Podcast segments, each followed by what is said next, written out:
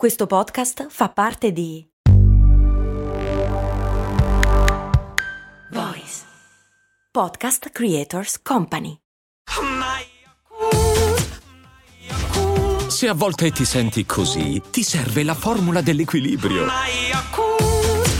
Yakult Balance, 20 miliardi di probiotici LCS più la vitamina D per ossa e muscoli. Recentemente vi ho parlato di raccolta differenziata e Alice chiede giustamente, a proposito di raccolta differenziata, è davvero importante sciacquare i contenitori prima di buttarli? Che io mi sento sempre in colpa per lo spreco di acqua e quindi direi che non lo faccio. Cose molto, cose molto, cose molto umane.